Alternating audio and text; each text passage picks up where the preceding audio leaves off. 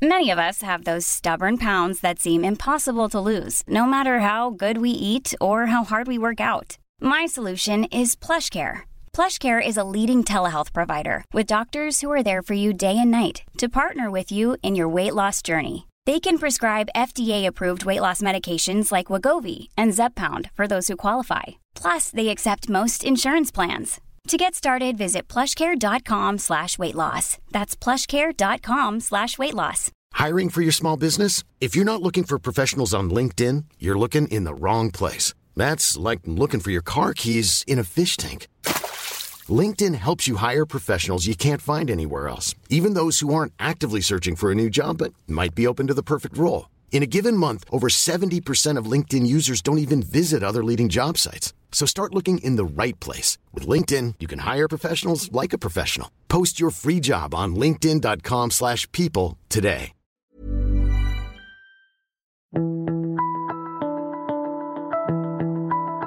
Welcome to the Mentor. I'm Mark Bouris. It's that time again when the RBA meets at the start of the month to discuss interest rates and reflect on where the economy is at. Yep, they're going to have their Lamingtons and a cup of tea, sing Kumbaya, and give us a decision.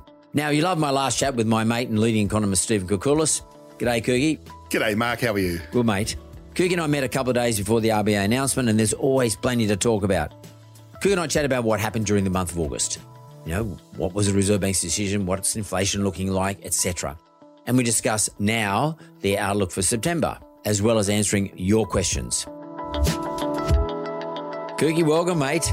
Thanks, Mark. Good to be back. Here we are again. Um, well, last month, August, you know, it's not that remarkable that we were right, half a percent increase, you know, but it's, you know, it was pretty much consensus driven anyway, to some extent. There wasn't a lot of, um, you know, debate about the half a percent. I don't think so. What do you reckon? No, no real debate. They did it, and I think the um, when we reflect on what they did back in August, the 50 point rate hike to 1.85%.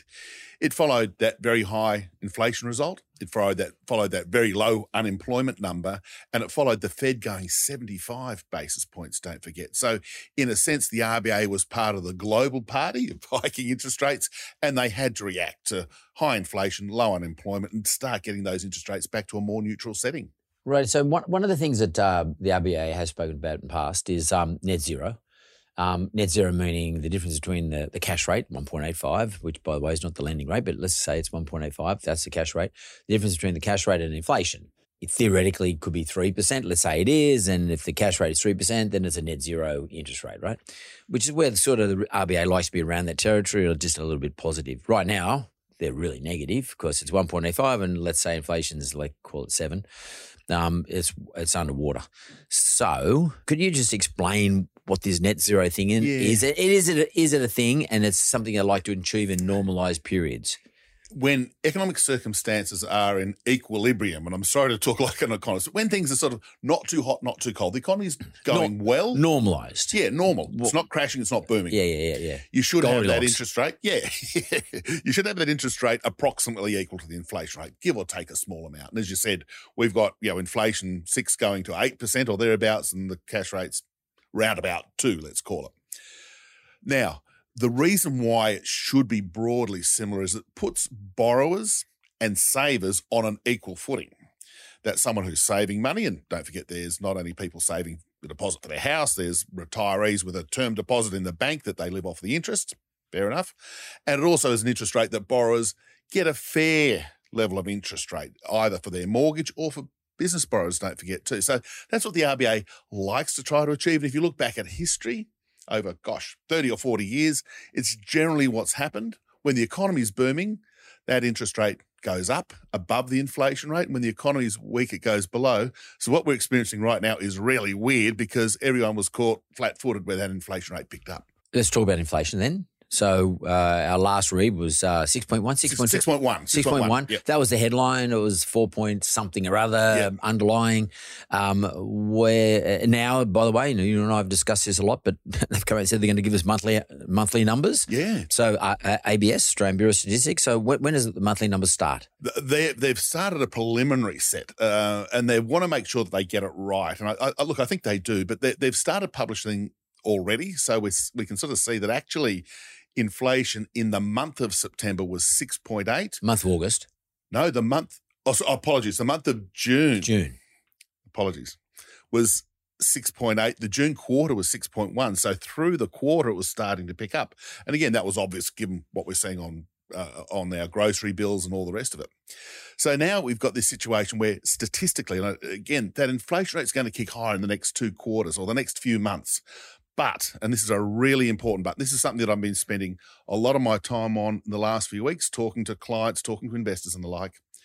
It appears as though the seeds have been sown for inflation to fall. Now, I'll expand on that for a minute or so, because we do know that in the month of June, US CPI was zero.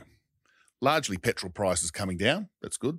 Basically, what you're saying is that the increase in the price of goods and services for the month of June was Was zero. yeah, so it was basically nothing happened. No inflation. And uh, admittedly, go that's down or after, That's after a huge increase. Yes. But like every cycle, you've got to have the first month of a turning point. Yep. Next month, which comes out in about 10 days or two weeks' time, The July month. is going to be negative because petrol prices have fallen so much. The US economy has slowed. Things like the supply chain problems for, for cars, they're being fixed. So used car prices, which were booming because there weren't any cars around uh, six, 12 months ago, uh, that's being fixed. You know, we're building lots of cars now. Uh, so it does look as if the inflation rate's about to turn. Now, In the US. in the US. And what happens in the US? With a bit of bit of a lag, impacts us here in Australia. So we're getting close to that peak in the inflation rate. And while I can't pick the month or the week or even the quarter that it'll peak, this time next year inflation will be materially lower than it is now. okay, so that's good news. Yes. Um, it- is this because of external factors or is, or is this because the interest rates are starting to kick in or both? It's a bit like a multiple choice question at your HSC exam, all of the above. You know, the, the global economy is slowing down, tick. So the the, the uh, accumulated effect of the earlier rate hikes is coming through. Supply chain issues. What's that mean? That means that uh, we're getting uh, supply of goods and services coming back. They got held back during the COVID lockdowns a year or two ago. So the production of motor vehicles, shipping costs, timber, which is a really important part of housing construction, for example, there was none around. Um, and we've also got the skill shortage occurring in the labour market. That's possibly starting to cool off as the economy cools down a bit too. So a combination of all these factors are just sort of filtering through the economy, through into through to the assessment of where inflation's going. And the things that caused inflation to go up from two percent to eight percent in the last 18 months have all turned the other way In the US. In the US and even part of the world economy. So this is, you know, again, Australia, look, we've got our own issues. We've got our own domestic economy and, you know, skill shortages and you can't find a tradesman to sort of hammer in nails and fix your plumbing. Uh, and they're charging like wounded bulls, as they say. But nonetheless, there's still some evidence that inflation here is coming down. And even, gosh, I don't want to talk about lettuce prices, but yeah, they're back to $2.50 as opposed to $10 because the growers of uh, fruit and veggies are growing them again because there's no more floods in Lismore and um, southeast Queensland. So if I was to ask you, Steve, what do you reckon inflation read's going to be for, what do you reckon it's going to be for the August month? I mean, I mean ha- hazard a guess. I, I, we're we're going to be close here, like in the US, it's going to be close to zero again because look look at the petrol No, no, price. I mean Australia though. yeah, in Australia, Yep. no, I think we're getting I think we're getting to that point, um, and it could even be negative if because the weighting in the the inflation rate's a consumer price index basket. Yep. Of goods and services that we buy, lettuces and petrol, you know, to use the ones that are going to be falling, but we also buy insurance and newspapers and all that other stuff that groceries. So the two big items, fruit and veggies and petrol, which combined have a weighting just under 10%, the prices are down a lot. So that's going to cause the measured cost of living, the price that you pay for that basket of goods and services, the inflation rate, to come down. What's interesting about this too, by the way, we're only interested in increases. Yeah. So the prices have already increased. The question is, how much more are they going to increase? What they're trying to stop is it just keeping increasing every month or every quarter? Increasing 10% per annum or whatever. If, if it go 10% and then they go sideways at zero, that they've, they'll have said that they've tamed inflation if that happens. Yeah, and, but it doesn't mean the cost of living has gone down. The cost of living is No. still pretty high. Yes. But but nonetheless, what they're interested in is the increases from month to month. a classic level versus growth. Let, if I can use this example again for say house prices, a house goes from argument's sake seven fifty thousand to one point two five million. So that's a big increase. And then it stays at 1.25 million for the next year. It's still potentially expensive in inverted commas, but the rate of increase has, has stalled. So it's like that for the consumer price index, the stuff that we buy every day as well. So for the Reserve Bank, the US Federal Reserve, the Bank of England, you know, all the central banks, they want to get that rate of increase stabilizing. Yeah, they don't want inflation, well, don't necessarily want inflation to fall back to where we were you know, 18 months or two years ago. They just want it to stop increasing. And, and when it comes to um, lots of things can cause uh, the cost of uh, products and services to go up or, cr- or create that um, demand for those things such that the vendors can put the price up. Um, and, you know, some of which we just covered off. It's supply chain stuff. Um, there's a whole variety of things. I mean, there's liquidity. Uh, like, uh, you know, one of the things we, none of us talk about, but maybe we should just quickly talk about is, you know, the measure of amount of money in the, in the system, like M2 not yes. M1, but M2. Um, uh, we went through a period well, globally, everyone went through a period, but here in Australia, we went through a period of in 21, 2020, 21 of a 27% increase in liquidity in the system. Normally, um, the, you know, the long-term average run is like eight or 9% increase. Single, but, high single digits, yes. But, and, so, and, and yeah, that tells us a lot. Yeah. I mean, and, and I just want to ask you this, Steve. Yep. How inflationary is dumping money by governments into the system. Yep. How inflationary is that? Very. This, in a word, very. And as and look, uh, uh, it's easy to be critical with hindsight, and I don't mean to be, because when we were in the middle of this COVID crisis in late 2020, middle of 2021, you know, that it's, it's only a year ago. We were still in lockdown. You know, yeah, so yeah. But at the time when we were fearing unemployment would get to 15%, we'd have the worst recession since the 1930s Great Depression. Of course, governments pump money into the economy central banks cut rates to almost 0% and the like. So fair enough. I think the problem, and the problem came when we realized that we were living with COVID, that we got immunized and we were allowed to travel again and we could go out and about. And the fact that they didn't take that money back out of the system, that 28% growth, and say, look, okay, we needed to give that injection of cash into the economy when, you know, we thought things were going to be really bad. The fact that they were slow to take it out uh, and in fact, on fiscal policy, they still haven't. You know, central banks are hiking rates, but don't forget the governments can spend and tax people too. They pump cash into the system. They haven't really withdrawn that. It's only the, the rate hikes that are having their effect at the moment. But, you know, you think back and, gosh, why did inflation all of a sudden jump from, you know, 2% to 8%? There's your reason. Cash in the economy. Uh, so liquidity, like, yes. Like global money. liquidity. What do you do with money in your pocket? And you, and it doesn't matter where it starts; it always ends up in our pocket somehow. Correct. And then what we do is we don't leave it in, physically leave in our pocket. We put it into the banks, and the and banks have, and the banks have now got a liability, and they correct. have to lend it. And it's your capacity to borrow, and yep. the bank's willingness to borrow. Yep. So hang on. Oh, gee, I can. You do the mortgage calculator. Think, geez, I can borrow this amount of money. That's way more than I thought. I'm going to go out and spend it either on property or on new car or whatever we had a lot of liquidity, but that liquidity sort of pretty much not dried up, but it is nowhere near what it is. More, it's more around its long term average run in terms of the amount of the, the, growth and liquidity at the moment into the system. So we we that's another factor that'll actually start to haul inflation back, in my opinion. Um, and you know, and you've gone through a whole lot of other factors. So Inflation, maybe you get a negative month. Where do you think the Reserve Bank's going to go for the month of September then, in terms of the the rate rise or what, whatever? Uh, look, I, I, still think they go 50 basis points. And by the way, I'm, I'm not the Lone Ranger again. I've just been checking where all my mates at Westpac, Bill Evans, who was here a couple of months ago, but the good people at a, uh, ANZ, NAB, I think everybody's on the consensus that they go 50. So that takes uh, half a percentage point will take us to 2.35 on the official interest rate.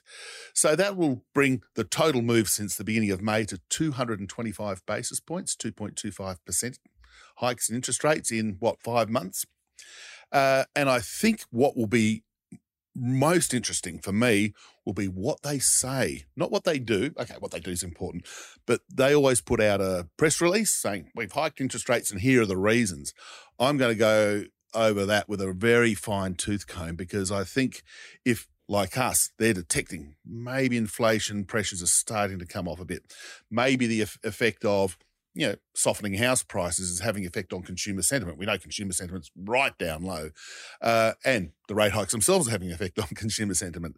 If they sort of start to paint a picture that you know we've we've done a lot, we might not quite be at the end point, but we're getting closer. Then all of a sudden there'll be a bit of a oh, a bit of a sigh of relief that this interest rate hiking cycle will be nearer the end than than the beginning. Yeah. So, and I've spoken to some real estate agents like John John McGrath and various other people, you know, Tommy Panos.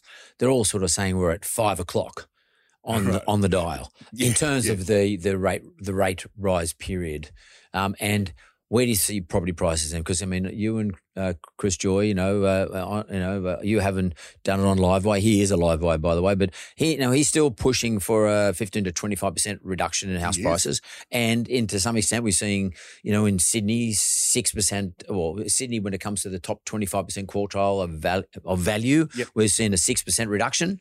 Um, overall, Sydney's like five point something or other. Uh, so you know, we're sort of getting to those numbers. If and if you push them out for a twelve month period, you are looking somewhere between fifteen and twenty odd percent. Where do you think house prices are going to go? We could well be, but I, look, I, am I'm still not convinced we're going to get falls of that order of magnitude Australia wide. Of course, some pockets, some cities, some suburbs will will probably get those bigger falls. The reason why I'm still not so pessimistic, I don't think we're going to get that minus 20% for house prices, are linked to a couple of different things. One is that we're almost at the end of the rate hiking cycle, as we just mentioned. That's one thing. Uh, I wouldn't want to put too much emphasis on that, but it's not unimportant. The other thing that I've detected is that with the rental market in Australia being very tight, you know, the rental vacancy rates are at record lows. There's not many rental properties in a whole range of There's forty percent less supply of rental properties Correct. right now. Right now. So if you're a renter, what are you going to do? You can't Line find up. something. Line up and pay up, unfortunately, for a renter. Ah, but on the other end of that equation is the landlord.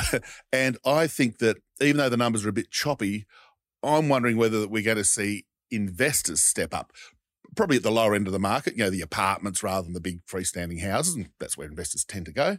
So I'm wondering whether we're going to get some support for the housing market as prices come off from investors stepping back in. And the other thing that's really important, and I think we discussed this last month, is the labour market, the jobs market, employment. Hiring for your small business? If you're not looking for professionals on LinkedIn, you're looking in the wrong place. That's like looking for your car keys in a fish tank. LinkedIn helps you hire professionals you can't find anywhere else, even those who aren't actively searching for a new job but might be open to the perfect role. In a given month, over 70% of LinkedIn users don't even visit other leading job sites. So start looking in the right place. With LinkedIn, you can hire professionals like a professional. Post your free job on linkedin.com slash people today. Since 2013, Bombas has donated over 100 million socks, underwear, and T-shirts to those facing homelessness if we counted those on air, this ad would last over 1,157 days. But if we counted the time it takes to make a donation possible, it would take just a few clicks. Because every time you make a purchase, Bombas donates an item to someone who needs it. Go to bombas.com slash ACAST and use code ACAST for 20% off your first purchase. That's bombas.com slash ACAST, code ACAST. Is pretty good. And if you've got a job, you're starting to get a bit of a pay rise. Again, not massive, but you're getting a pay rise. Your ability to borrow is increased. So if there's a few people sort of, what do we call it, sort of chuffing around looking at property prices, oh, circling.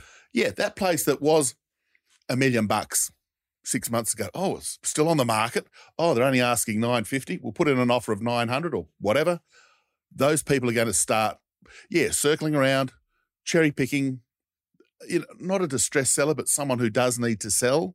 And I think that will put a bit of a floor under the market. So I don't think we're going to get the minus 20s. Uh, if we do, that would be bad economic news. And I don't think the Reserve Bank would like that terribly much because it would undo what's happening in the economy. That's it's very interesting. It would take away the wealth effect, or certainly the uh, confidence in the system.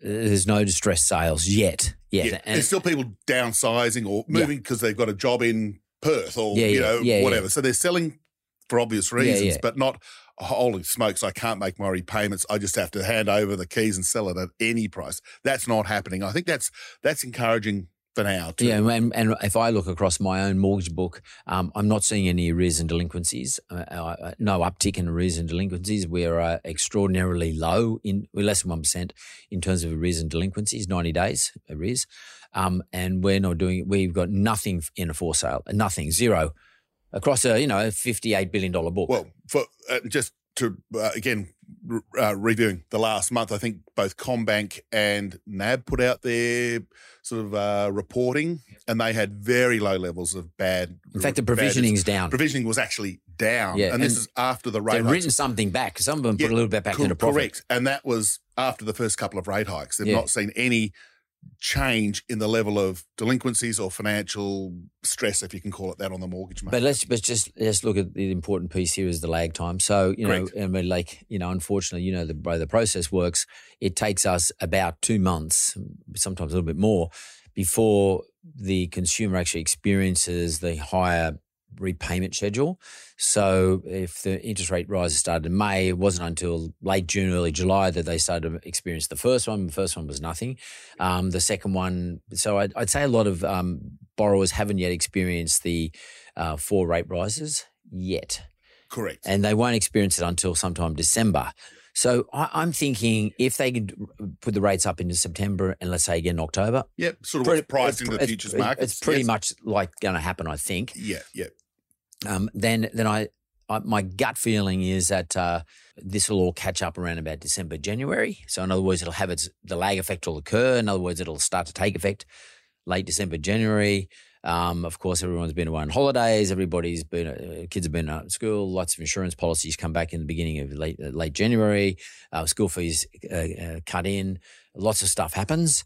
My feeling is that we'll feel the full effect of this rapid rate rise period and uh, large amounts of rate rises around January, February. And I think that's what the Reserve Bank's thinking. They're going to just take a pause and just have a look what happens. Th- There's a lot of uh, aspects of that that are 100% correct. That yes, there's a lagged effect before you actually feel that extra pain. In fact, for the first couple, you probably just swear and curse and say, "Okay, I've got to pay an extra hundred bucks on my monthly payments." Oh, and then it becomes another hundred, another hundred, and that sort of does it just catches up on you as well. That's the other thing, and I think that point you make about the RBA pausing is a very good one. You know, they don't want to keep hiking, hiking, hiking, and then realise that the economy's fallen in a screaming hole. The RBA does not want a recession in Australia. They might get one, but they do not want one. And if they can head it off by sort of saying, well, yeah, let's hike to the, the in terms of the official interest rate to 2.753% by the end of the year, yeah, maybe 2.75, uh, thereabouts. And then sort of, okay, do it in September, October, November, leave December clear. So you get the Christmas period, which is the biggest sales period for retailers, holiday makers. We all go to the South Coast or up to Noosa or wherever we go. And so that doesn't create that negative effect of a rate hike announcement in early December. The RBA doesn't meet in January, so we can all go to the beach, watch the cricket, you know, do all those other things. Come back in February, take a deep breath. Where is the economy now? And it gives them a chance to assess some of the things we've already discussed. What's happening in the US economy? What's happening in the global economy? Are commodity prices still coming down? And importantly, what's happening here in Australia? Has the labour market softened at all? Has you know, how far have house prices fall, fallen by then? Is it seven percent or is it twelve percent or is it you know whatever? And they can just sort of reassess it. And if you know if they get a little bit lucky and a little bit of good management, they may well pause for the first half of 2023. So if, people are looking to buy a house, I mean, I know we always say it, if you can afford it now and you've got the deposit and you've got the loan approved and it's the property you want to buy or it's the investment property that gives you the right yield and it can cover off the interest, the repayments, the loan repayments, then you go and do it now. I, I get it because buying properties for a 10 year, it's for a 10 year period, at least a five year period. But if you're just saying, look, I, just don't want to, I'm not really in a rush.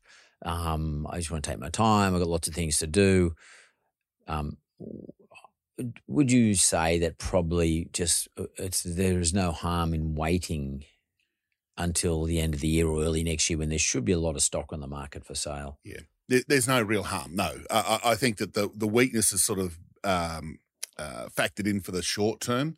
And as you said, there's a lot of property now coming onto the market. The spring selling season started, and already the various um, uh, property analysts are sort of saying, "Well, look, the number of properties on the market now is." Seasonally increasing on top of what was a, a soft patch clearly for, for housing the last three, four, five months. So that's part, that's part of the issue. So yeah, you'll, you'll get a bigger choice.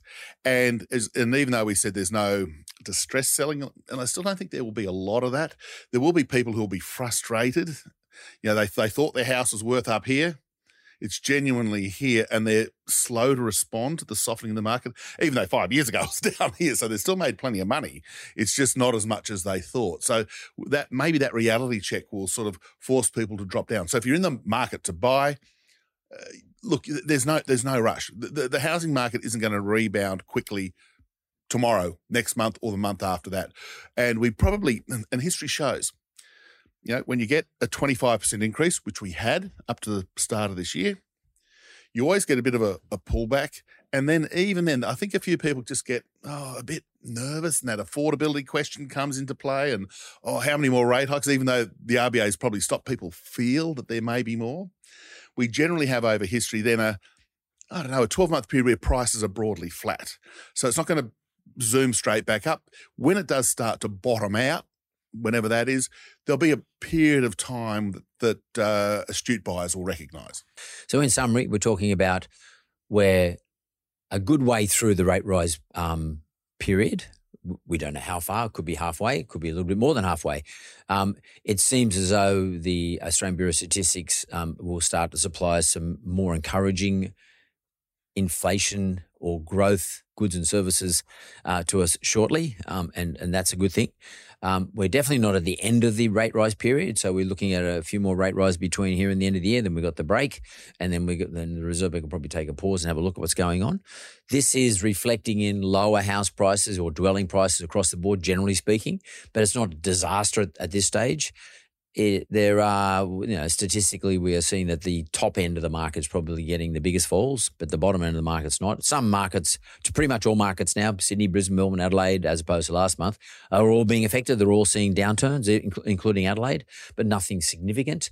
Um, and it's not a time to panic. I think that's probably a good thing to say. It's don't oh, panic. Oh, gosh, no, no, panic as a seller or a buyer. Yeah. You know, the, the, the economy is going through with this interesting transition. You know, there are cycles in the economy always have been, always will be. We had a fantastic run up in house prices. Fantastic. It was incredible. 10 years. It was in, amazing.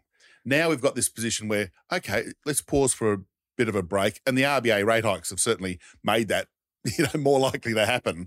Uh, and uh, I was going to say, you and I are old enough to remember these various cycles. Uh, the early 90s, prices went up, they came down a bit, and then they were steady for two or three years. Uh, then there was the pickup in the early 2000s, whatever that naughty's decade. Big increase. RBA hiked a few times. We, you know, they they then sort of stabilised for a period of time.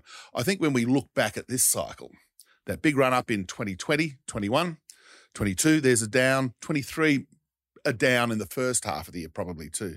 But if we look back at within, gosh, here I'm forecasting 2024, but you know, we'll probably see then all of a sudden as interest rates will definitely peak in 2023, uh, well, we've just heard from the Job Summit, immigration is increasing to 195,000 people per annum.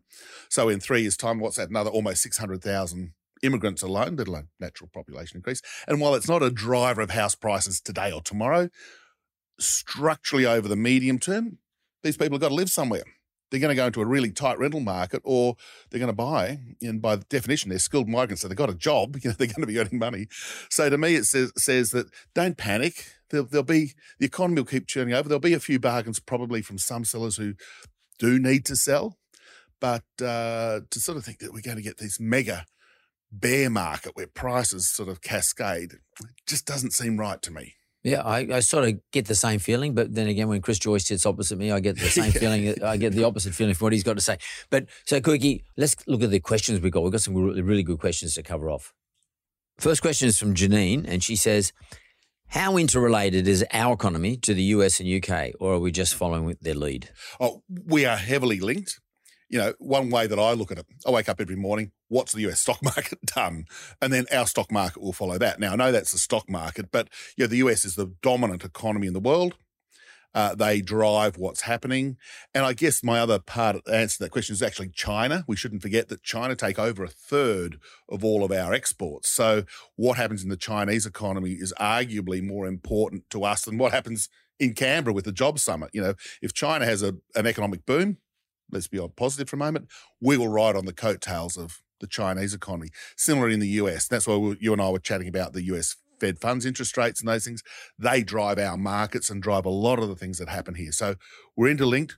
We want the world economy to be strong because it helps us as a major export market, not just for commodities, but for tourism, education. We want the world economy to be strong, to be strong, because that helps us. Okay, I agree with that one. That's a beauty. Uh, the next one is it's from Zach. He says there are a lot of positive economic factors in favour of WA, West Australia, that is, Yep. at the moment. How long will Perth buck the trend on against the east coast of Australia? Ah, look, I'm a, I'm a massive fan of the Western Australian economy and Perth house prices. It's one of those microcosms, if I can call it. No, no, Perth's two million people, so it's a big city. Uh, but I love looking at it because it does buck the trend for the for the rest of the country. And again, if we look back at that period in in the noughties when there was rate hikes, Perth prices, house prices doubled. Mining boom. From 2010 to 2020, approximately, house prices did nothing when the rest of the country they went up. Why? The mining boom ended. And now we've got this situation where Perth, even though it might just be starting to roll over, has been pretty strong relative to the rest of the country. And with that reopening of borders post COVID, plus there's a bit of a mining rebound. Uh, so fly in uh, workers, and now I know they work at the Pilbara and all that other part, but yeah, they get a lot of support in Perth. WA could well be the star performer, I think, in the economy when us in the eastern states have a bit of a bit of a slowdown, the rate hikes, housing markets turning down here. I think Perth could be the the sort of uh, standout, and it's actually a really interesting economy that I think will be probably outperforming the, the rest of the country. I sort of have a similar view to Adelaide. I mean, I, yeah, I, I, yeah. Adelaide has good infrastructure, a lot of government spending, both federal and state, in Adelaide. Lot, lots of creation, lots of jobs, uh, lots of new industries kicking off. Um, a housing shortage, um, in other words, in terms of uh, being able to accommodate both renters and new buyers, um, and relatively speaking, inexpensive too um, compared to the rest of the country. So um, you can buy a house there for five, six hundred thousand. So uh, uh, my gut feeling is Adelaide might kick off pretty hard too, along with Perth for, for different reasons. But, but both Adelaide has a good mining uh, industry as well. Oh, indeed. It's not as heavily reliant as, as Perth is, but but nonetheless, it's still got a big a big mining industry there. And if you get a chance, have a look at the rental vacancy rates Zero. for both Adelaide and Perth. They're they're a smidge above zero. There's almost no apartments, let alone freestanding houses to rent. So as the- people go and move into the into those lovely places to live, and they've got jobs to do in the mining sector or you know in the agricultural sector around uh, around Adelaide and the like. There- There's not many properties around, and to me, that says that the fall that might be just unfolding in that uh, in those two cities will not be very big, and it probably won't last very long. Yeah, and and therefore therefore by definition outperform everywhere else. And therefore, yes, because the eastern states have yeah. got a few other extra problems here in Sydney, Melbourne, and even Brisbane, Brisbane and uh, the Gold Coast. and Yeah. Brisbane's just started to feel a bit of a fall too, which Yeah. is it's it's they're a little bit late to the party, but nonetheless, they're just starting to feel feel it now. Well, Kookie, we're at the end of the show. Again, it's been fantastic. Um, my gut feeling is that uh, I reckon you are, you and I have been on the money so far. Um, there's a lot Yeah. of um, people who are a little bit out there, and they've been calling it a bit too hard and or a bit too soft. I think we've been right on the money. I like to say we just got it right, like just like Goldilocks did. I- I'm, fe- I'm feeling really much in the Goldilocks territory. So uh, either that, or we're not um, we're not prepared to take a big enough risk to put ourselves out there. We're not um, crazy enough. So I don't know which one it is, but but it doesn't matter. We've Yeah. got it right so far, and I- uh, I and think that's a fair and, assessment. And my gut feeling is we're going to continue to get it right. I think I actually think the assessment of where rates are going to go, when the reserve is going, reserve bank's going to take a pause, what property price is going to do. It's much more. I think it's much more in our territory where we're talking than it is in in the other territories of some of the the big name um, commentators. Kookie, see you next month, mate. See, you, Mark, thank you. If you want to hear more from me and Kookie or get educated about the property market, jump over to yhomeloans.com.au or check out the show notes for the link. Thanks for listening to The Mentor. Audio and production is by Jess Morley. And production assistants, Jonathan Leondis.